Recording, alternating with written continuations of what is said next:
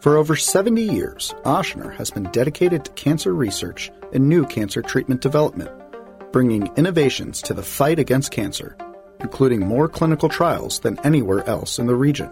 I'm Dr. Jonathan Mizrahi with the Ochsner Cancer Institute. One of the most common complaints I hear from my patients when I first meet them to discuss their cancer diagnosis and treatment plan is that there is a lack of reliable, available information about cancer. Evaluating what is or isn't a credible source of information on the internet is challenging, even for the most experienced of Googlers. We are seeking to fill that gap by providing the public with understandable, reliable information about cancer.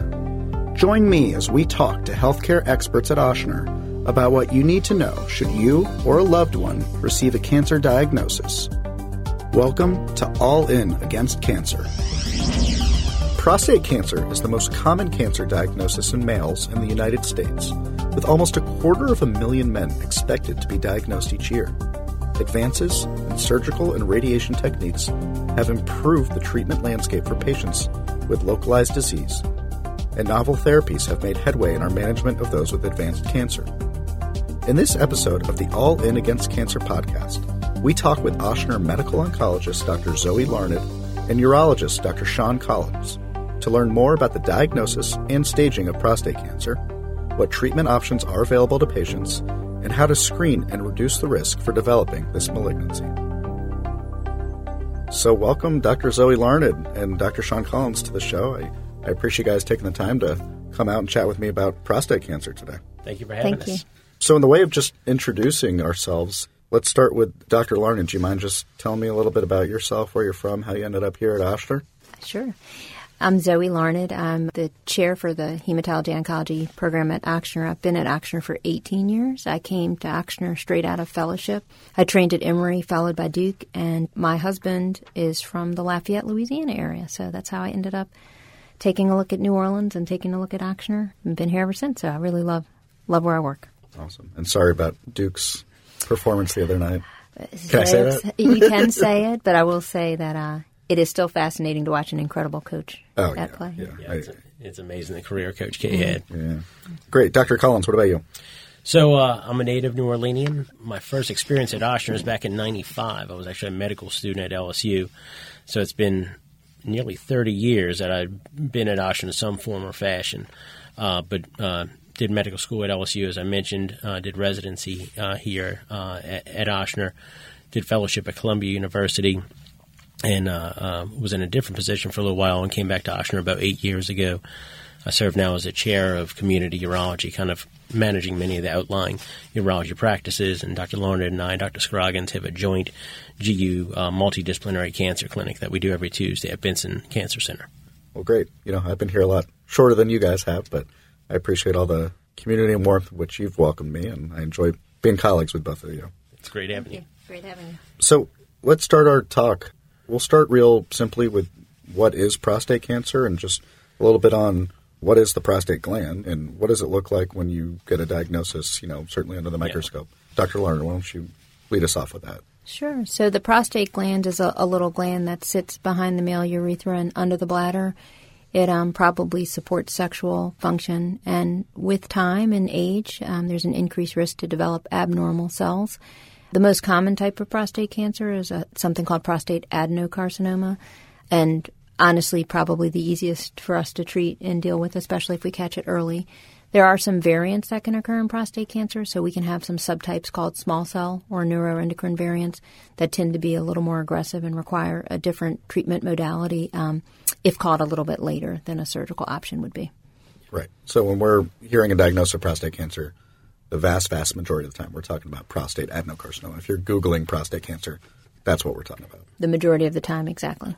Okay, great. And what about risk factors? Dr. Collins, can you talk to me about some of the known risk factors for developing prostate cancer? Yeah, so it's been known for a long time that family history of prostate cancer is, is a risk factor, uh, as is uh, African American race. The uh, family history is most important if you have one or two first degree relatives, so a father, a brother, two brothers, for example, who had prostate cancer at a young age.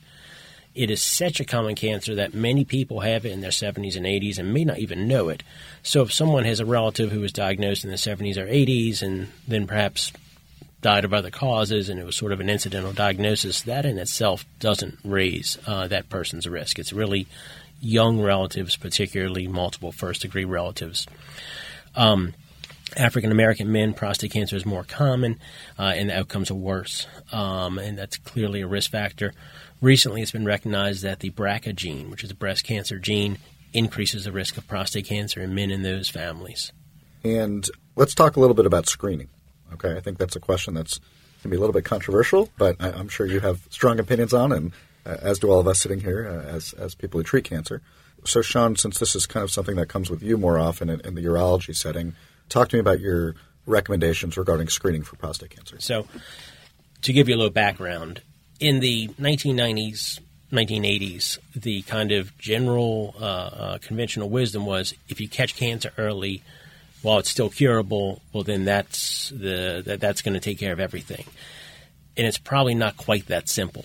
Um, and it may be possible to catch it too early. Many prostate cancers, fortunately, are innocuous, meaning they may not be harmful, and many people live their entire life with it and don't die of it. So we don't have to find or diagnose every prostate cancer. Our goal should be to find those that are aggressive and that can harm men. And when PSA was first uh, uh, uh, came out in 1987, there was a rapid increase in the diagnosis of prostate cancer. PSA was part of it, and then also the transrectal ultrasound came out. Those two things together allowed us to diagnose something that previously was very difficult to diagnose. We saw a huge uptick in the incidence uh, of prostate cancer. And unfortunately, we probably at that time were treating a lot of men who didn't need to be treated. A lot of men were getting radiation and surgery and had the side effects of that for disease that may not harm them. In an effort to minimize that overdiagnosis and overtreatment, about 10 years ago, there was the U.S. Preventive Services Task Force uh, who put out some statements. Basically, uh, they gave a grade D recommendation to prostate cancer screening, which basically they were telling Medicare and Medicaid services, we don't think prostate cancer screening is very worthwhile.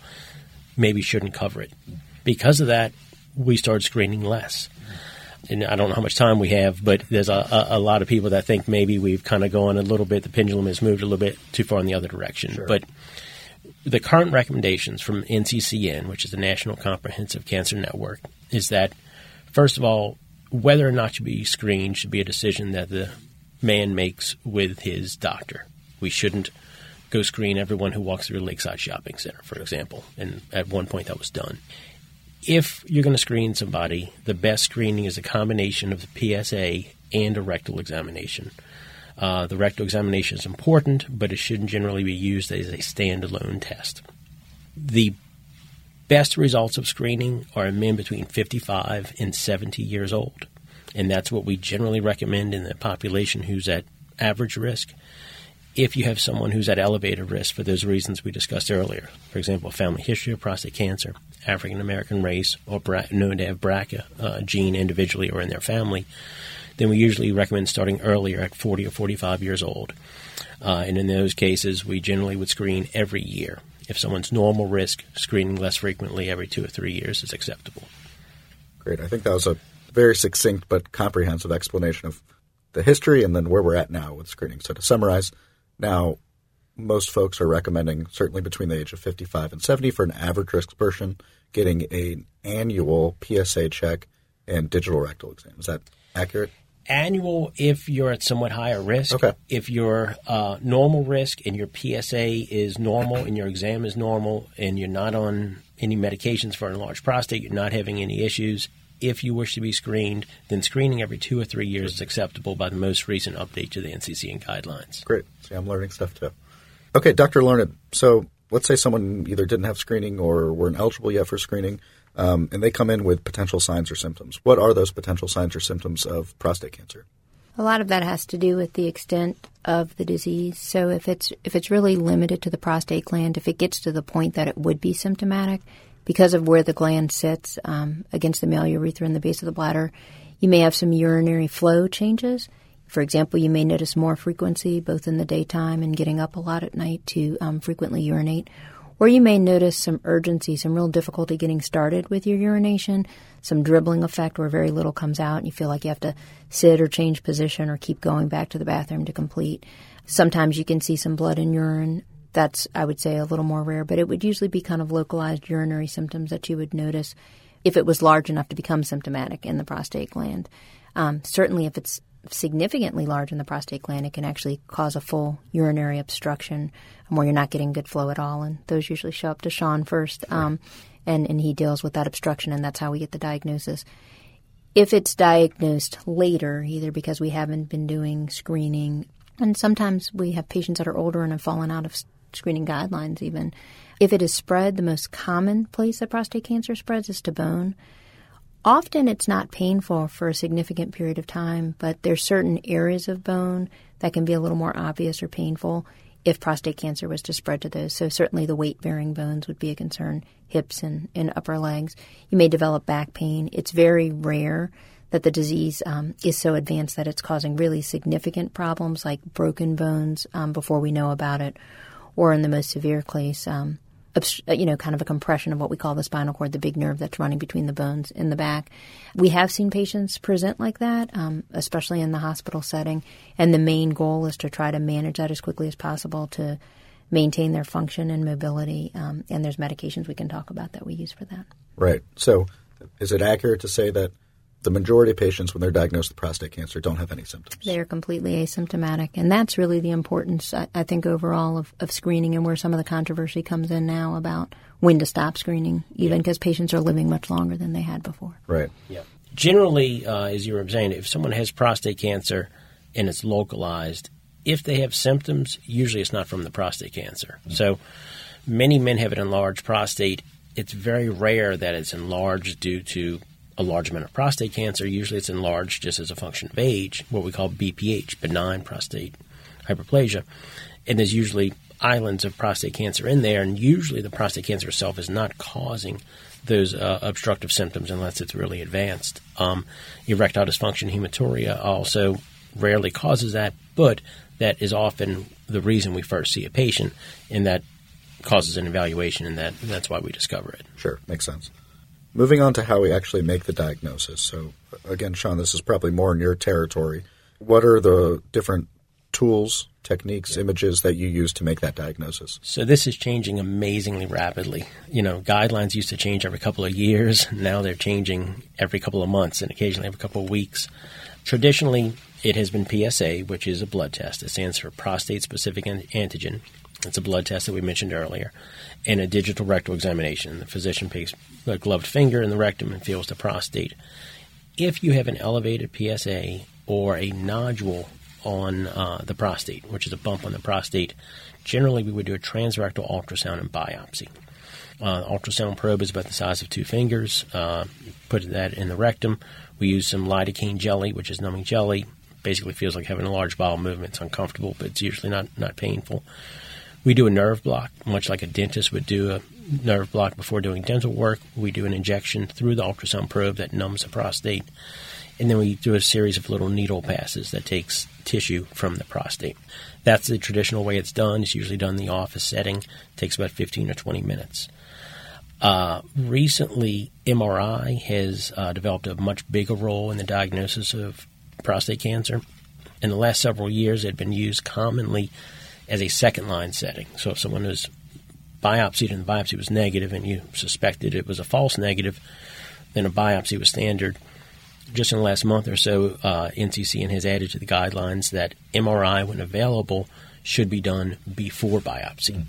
Uh, so this is going to rapidly kind of change what we do. It's going to um, it's not available everywhere. High quality MRI isn't available everywhere, so it's going to, I think, cause some uh, uh, some access issues. A cancer center like ours, it's great that we have the equipment, but you know, how are we going to access those people in those communities that don't have access to uh, to this? Is going to be a big unanswered question. So that would be in a case where someone would have an elevated PSA, they would make their way to your office, um, with or without a nodule. Then you would the, the recommendations are now to do an MRI before proceeding to biopsy. Is that correct? Yes, and, and okay. so that is something that really has changed in the last month or so. Wow. Okay. And then perhaps Dr. Larned, you can comment on this, but you know, in looking for whether the cancer has spread, what kind of images do we use to uh, assess in other parts of the body? That's quickly changing as well, and um, and I will say one one advantage of, of coming to an institution if you're able to do that that has a multidisciplinary specialty clinic for genitourinary cancers makes a big difference because I think you'll have the diagnostic tools and the conversations that you need to have about each individual patient. I think historically, um, it's important to get imaging of the abdomen. Used to be CAT scans of the abdomen and pelvis. Now we are frequently doing MRI of the pelvis, prostate area. Um, a bone scan is very common, although we do know that at certain PSA levels, they often are negative. They're still part of the workup. If you're concerned that someone has more advanced disease or additional symptoms, we'll include a CAT scan of the chest um, and we may do some brain imaging as well. It's interesting, prostate cancer patients, especially on treatment, are living longer than they ever did before because of the treatment modalities. So we didn't used to ever see brain metastases, and now that can be a more common finding for us, but we very rarely see that in the beginning. And then there's the PET Axumin. I mean, there are new PET modalities um, that are being used to help diagnose, and they're very helpful because they really will let us know if we have more locally advanced disease than we think at, at diagnosis. So someone gets a biopsy so again, again, this is probably someone who's coming through your office, uh, Dr. Collins, and and the pathologist looks at, under the microscope and says, you know, I see stuff that's concerning for cancer. Um, I think a lot of people have heard of the scoring system, something called the Gleason score, and uh, without going into too much detail, because obviously there are a lot of nuances involved in that. Uh, what is that looking at uh, for, and, and, and how do people interpret that uh, Gleason score? So uh, when we do the biopsy, first of all, we, we give the pathologist a piece of tissue that's about two and a half centimeters long, so about an inch long, and it looks like a tiny piece of angel hair pasta. And basically, they slice that longitudinally so it's super thin, like a translucent piece of an onion. They put it on a glass slide and then look at it with a microscope.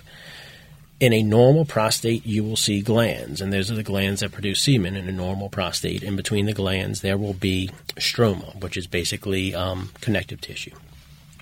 As prostate cancer develops, those glands get smaller, they get packed together more closely, and they get more abnormal looking. The pathologist will give us a number called a Gleason score that describes basically how abnormal that looks and that is a good predictor of how likely the prostate cancer is to spread. It's a very funny scoring system. Uh, it has changed too over the years. Uh, now, the way it works is that Gleason 6 is the lowest score, Gleason 10 is the highest. So Gleason 6 means it's all low grade prostate cancer, which means it doesn't look that bad. When the pathologist looks at it under the microscope, the glands are just a little abnormal looking. A Gleason 7 is a mixture of low grade and high grade. So some bad looking cancer, some's not so bad looking. And then Gleason 8, 9, and 10 is all high grade. It all looks very abnormal. Great. Moving on to a patient who's had a diagnosis of prostate cancer, and then we want to figure out their stage. So people think of stage one, stage two, stage three, stage four. You know, Dr. Larned, uh, you probably do a lot of staging, and probably when people make it to your clinic, they're uh, unfortunately often stage four. But what are the tests we do to um, determine the staging, and, and, what does that mean? Stage one, two, three, or four? Okay, sure. Well, I think first of all, um, we look at T, which stands for tumor size, N, which stands for nodal status, and then M, which stands for metastatic disease. And that is basically how we do any staging for any tumor. For prostate cancer, you're right. Most of the time when they show up to me, they've had more advanced or some high risk features. So, coming off of what Sean just said, um, Often I'll see patients where the disease is still felt to be confined to the prostate gland, but it is considered very high risk. And it's either because of the Gleason score that's been assigned or it's because of other features that have been seen either on the clinical exam that Sean has done or on the imaging that's been done, suggesting, for example, local extension of the disease beyond just the prostate gland, so involving anatomic areas around it. Um, sometimes we see something called lymphovascular invasion, which is a concern for whether there can be microscopic seeding. Sometimes we see something called perineural invasion. So all of those factors are things that we will discuss and talk about in clinic. Um, because often, even though it's still confined to the gland, it's more high risk and needs some additional support than just a, a local therapy like what, what Sean would offer. Um, but when I'm really seeing patients, it's because they either have nodal disease, they have advanced disease into lymph nodes um, around the prostate gland, or they have true metastatic disease, which is the most common site of metastatic spread would be bone. Um, and that can be followed by other visceral organs, liver, lung, um, but the most common is bone. Okay, great. So, patient has the diagnosis, they've been staged, no distant metastatic disease is seen, so it doesn't clearly appear to be stage four. Um, so, that'd be a patient that would come in your office, uh, Dr. Collins, and tell me how you decide what treatment to recommend and what treatment options are available for that localized prostate cancer. Yeah. So that discussion uh, in our setting is had with both radiation oncology and uh, urology, and that's the best way that that, that should be done. Excuse me. For most patients with localized disease, there are three treatment options, and that is active surveillance, where you monitor the prostate cancer and you delay treatment until there appears to be progression, surgery, which is typically done robotically, or radiation therapy, uh, and, and there's a number of different forms of radiation therapy. For the vast majority of patients, all three of those are treatment options. If someone is, is elderly and has a very short life expectancy, then uh, active surveillance is preferred. Um, we call that watchful waiting if we anticipate that we're not going to treat it based on so, someone's age and other comorbidities. The decision between surgery and radiation is a tough one. And I always tell patients if someone tells you they know exactly why, what you should have done, you should get up and run out of their office because none of us know for sure. If we knew for sure, we wouldn't give patients both options. The way I conceptualize it and I present it to patients is that surgery uh, is certainly the most definitive thing we can do. If we can remove the prostate and remove all of the cancer, it's hard to imagine how something's going to be more potentially curative than that will be. Uh, one of the advantages of surgery is that because you get the prostate out, you can get the lymph nodes out. The pathologist can look at this and you can know for sure how much cancer there is. The stage, as Zoe referred to, you can know for sure is there cancer outside the prostate, is there cancer in the seminal vesicles, is there cancer in the lymph nodes. So that pathologic staging, we call it, gives you a lot of very important information that can impact your treatment down the line. In addition, if you do surgery up front and more treatment is necessary, generally we can give radiation after surgery without too many side effects. The downside of surgery is you have to have surgery. That's become much easier than it was in the past, but you still have to go through surgery. There's the risk. Uh, the two most notable would be urinary incontinence, which is leakage of urine, and erectile dysfunction, inability to have erections. Those risks are higher with surgery than they are with radiation.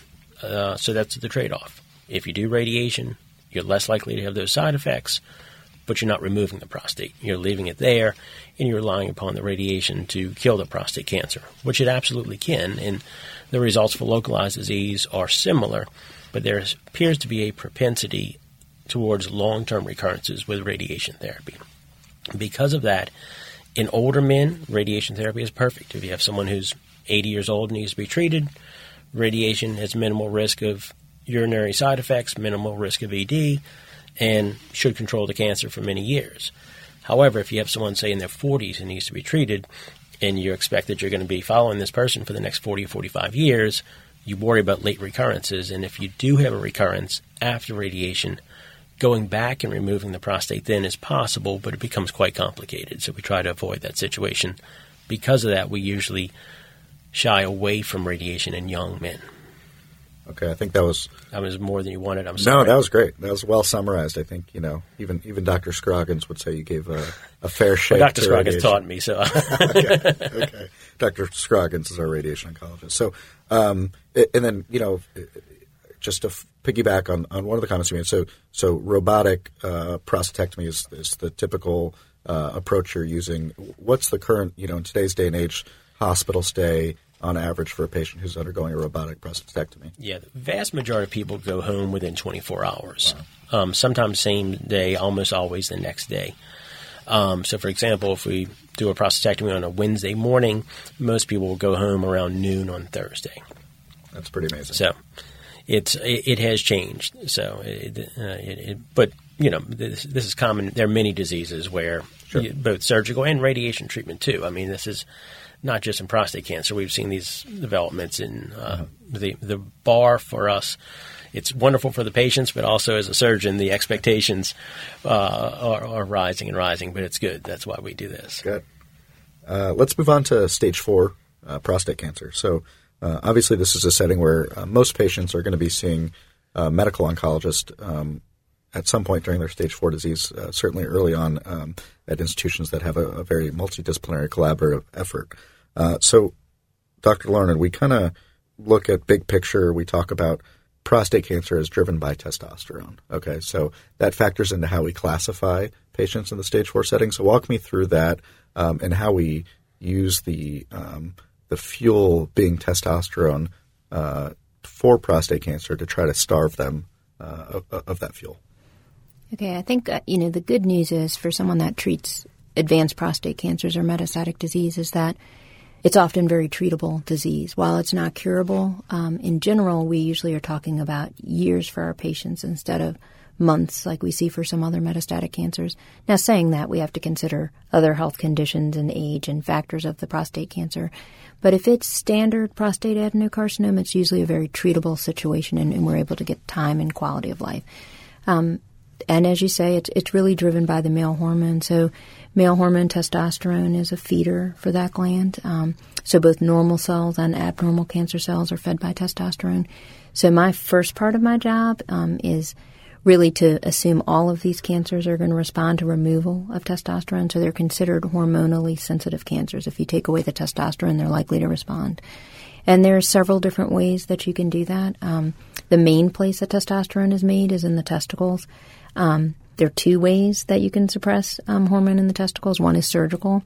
Sometimes we do have to do what we call a surgical castration or removal of the testicles.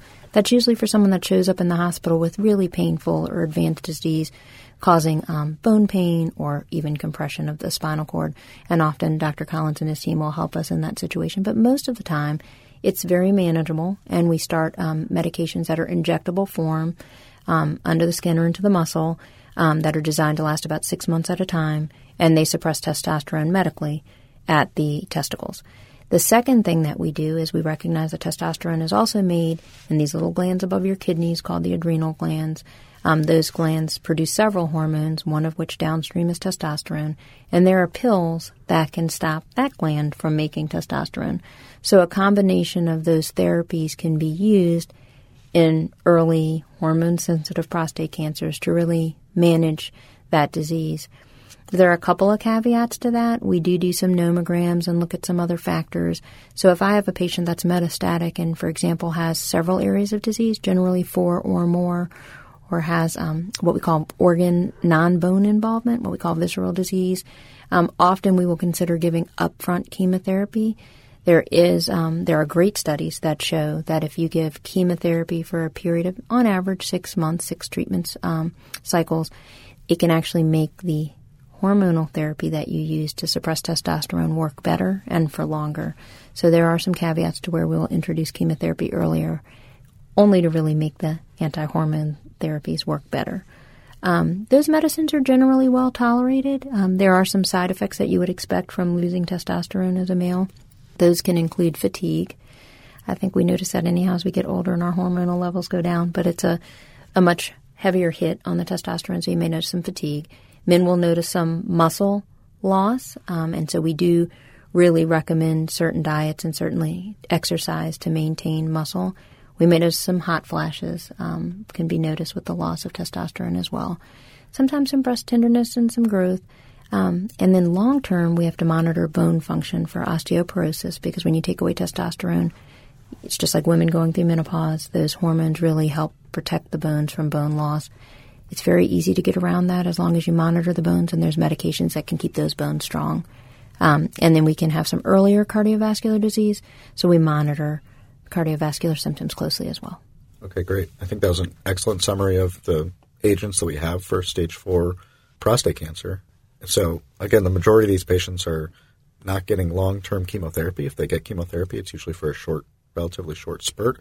And these anti-hormone therapies are really what's what's carrying them through um, the majority of their disease process.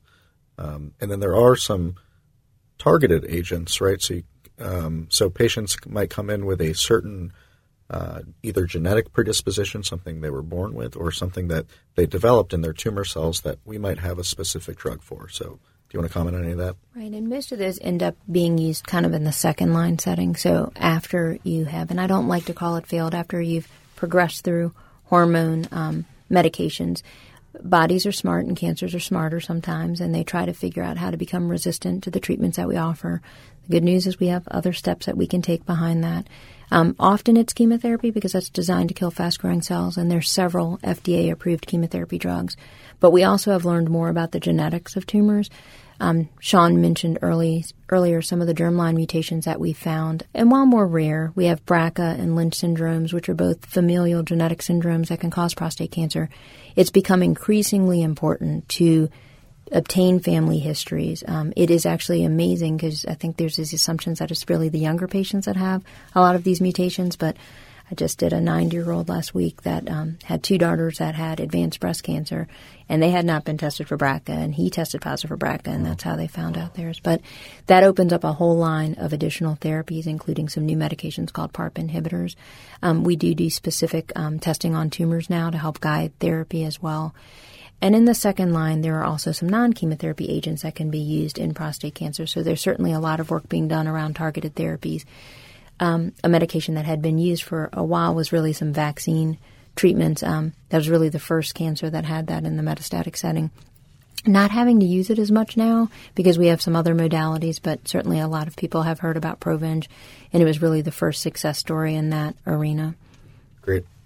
Let's move on to talk about ways we're advancing treatment of prostate cancer. So, clinical trials are something that we certainly uh, hang our hat on at, at Ochsner to offer kind of new and exciting ways of being able to treat patients both at early stages and late stages and, and how we're moving the field forward. So, um, I guess I'll start with you, Dr. Collins. Any uh, clinical trials that you know of or excited about or, or you want to mention that are more focused on the um, earlier uh, stage patients? So, um, we have a trial, but kind of the newest modality that is uh, is out there, at least that, that we're kind of uh, getting on board with, is HIFU, which is high intensity focused ultrasound.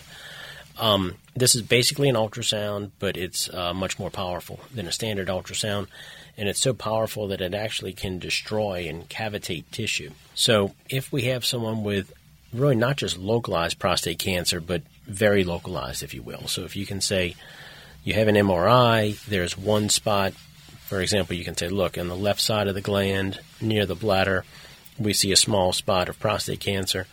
The rest of the prostate has been very thoroughly sampled, and we know there's not cancer elsewhere. Then we can ablate that portion of the prostate ideally with minimal uh, urinary symptoms, minimal effects uh, on, on, on erections, and can be curative. Um, the uh, it's relatively new, at least for Ochsner. It's been out for a long time, but had kind of been used initially in the post radiation setting. So if someone had a local recurrence after radiation, it was used there. Just recently, it's been moved to the first line setting. Um, we've been doing it about a year uh, at Ochsner. Um, it's we've had good results with it. Uh, it's still quite new, uh, so uh, when patients come to me and say, "What are your long term results?" I have to say, "Well, this is something new." Stay which tuned. is yeah, stay tuned. But uh, I think it is really best spot for it in my mind is really as an alternative to active surveillance. Okay. So if you have someone with really very low risk or low risk prostate cancer for whatever reason they're not really comfortable doing surveillance, but we feel like it's just not necessary for us to do surgery or radiation. It's kind of a good in between modality for that. Great. Any trials you want to, or exciting data you want to uh, talk about, Dr. Larned? Well, I think first of all, really just mentioning that every patient should be evaluated for clinical trial. Um, certainly, when patients come into clinic for both first line and, and second, third line treatments for prostate cancers, we should always review what's out there. What's amazing in prostate cancer is that a lot has happened in the last decade. So we had an explosion of new drugs, um, anti-hormonal drugs, um, new chemotherapy options, um, the vaccine data that came out. There's some immunotherapy data. There's the PARP inhibitor data. Um, so things have slowed down a little bit in our clinical trial spectrum, but I would still say that we're doing a lot around individual genomics of tumor, guiding how therapy should be developed from that. Um, and we're often looking at new trials and, and making sure that we enroll patients on that. But most of our clinical trials right now are in the second line setting, so when you failed first line chemotherapy. For our next section, uh, I'm going to be asking uh, a couple questions. So let me ask uh, Dr. Larned, what can I do to decrease my risk of developing prostate cancer? I think that's a great question. Um, I think, first of all, having a primary care physician, following with your primary care physician annually, making sure that you start having these conversations about all health screening that's important to do. We certainly know that it can be life saving for many cancers, prostate cancer being one of them, but we're also going to throw in there cervical cancer, breast cancer, colorectal cancer, right. lung cancer now as well.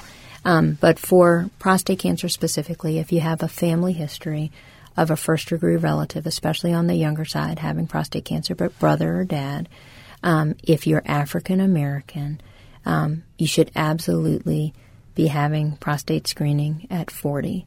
Um, others that are more low risk um, can wait till they're 50 for that to be done unless there's additional concerns.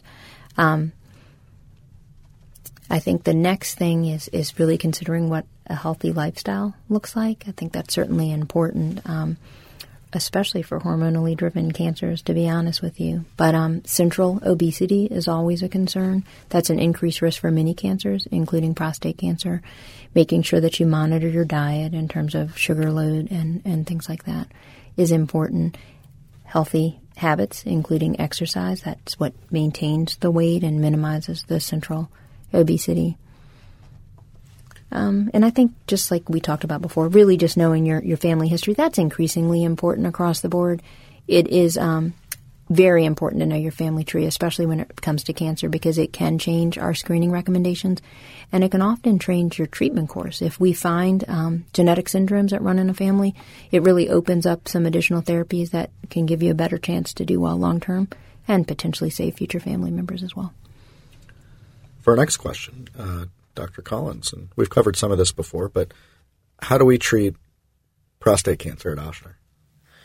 We do it well. yes. um, you know, I, I, think we had mentioned earlier uh, multidisciplinary care, as Zoe alluded to.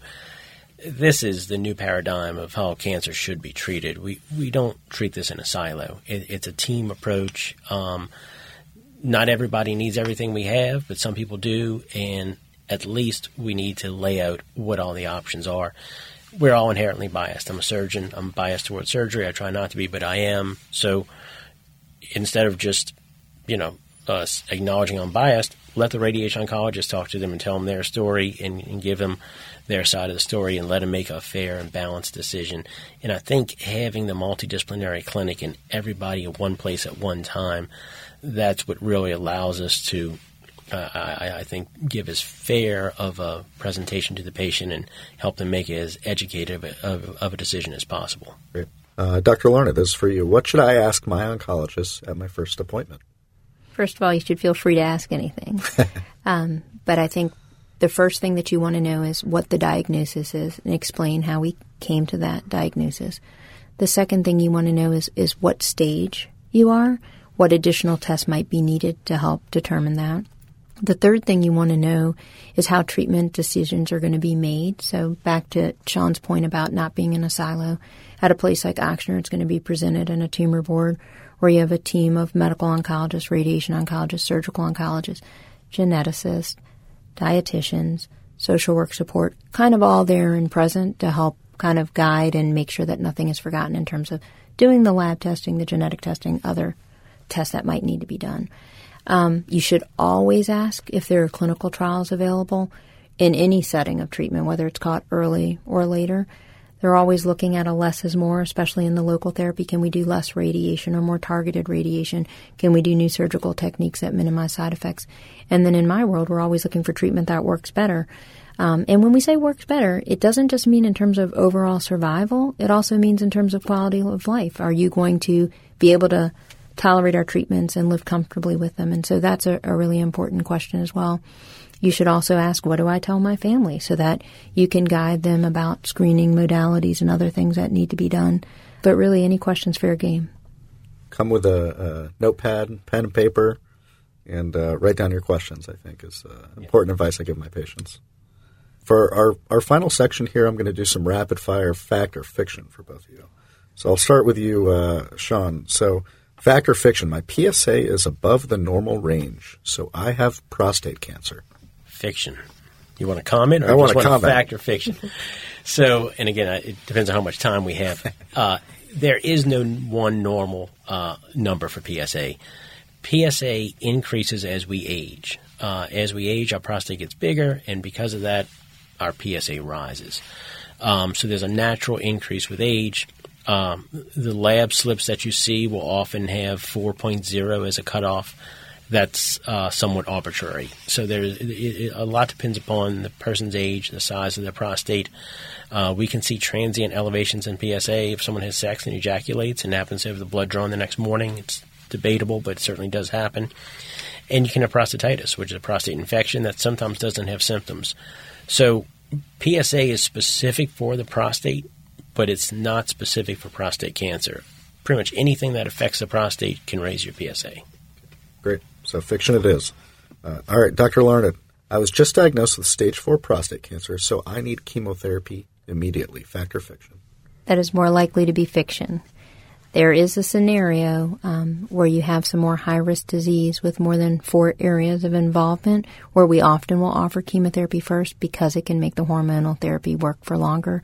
But generally, if you've been diagnosed with a new stage four, we have androgen deprivation hormonal suppressing medication that we use first. So mostly fiction. All right, Dr. Collins, we'll, we'll finish this off with you, and I think you've kind of hit this, but I'll let you address it again. If I have surgery to remove my prostate, I will lose my sexual and urinary function. Fact or fiction? Fiction. Uh, that definitely is a risk. Um, typically, after surgery, uh, there's a catheter in for about a week to allow things to heal, uh, where we sew the bladder and urethra back together, where the prostate was. The muscles that hold urine in are invariably affected to some degree, and most people have some leakage of urine. It generally resolves, uh, usually within a couple of months after surgery. If you look nationwide, all hospitals, all surgeons, you can expect your chance of having permanent incontinence being well down in the single digits.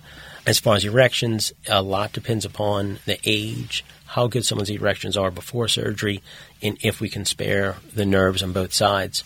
Um, we generally tell men that wherever you are, if we can spare the nerves on both sides, we hope to get you close to that, but you're not going to be any better than that. Um, so, you know, in, in the age group of men we operate on, 64 is the average age. Most 64 year old men have some degree of erectile dysfunction and some urinary symptoms to begin with. So there's all risk, but it is fiction. All right. Well, that's, I think, all for today. So I just want to say thank you to you both and uh, Dr. Larned, Dr. Collins, and I appreciate you, you talking with me. And, um, you know, I, I appreciate all you do for our community and our hospital. And uh, we're fortunate to have excellent clinicians like both of you. Thank you for having us. Yes, thank you for having us, John. So, if you or someone in your family has been diagnosed with prostate cancer, I hope this episode can give you some guidance on the diagnosis, evaluation, and treatment options available. The Ochsner Prostate Cancer Treatment Team uses a collaborative, multidisciplinary approach to treatment of patients across all stages of disease with the latest surgical, radiation, and medical therapies to help patients not only survive, but thrive. We tailor our treatments to our individual patients and utilize the most up to date medical evidence to guide our recommendations. To schedule an appointment with a cancer specialist at Ochsner, go to my.ochsner.org. Thanks so much for tuning into this episode. I'm Dr. Mizrahi with the Ochsner Cancer Institute. I'll see you next time on the All In Against Cancer podcast.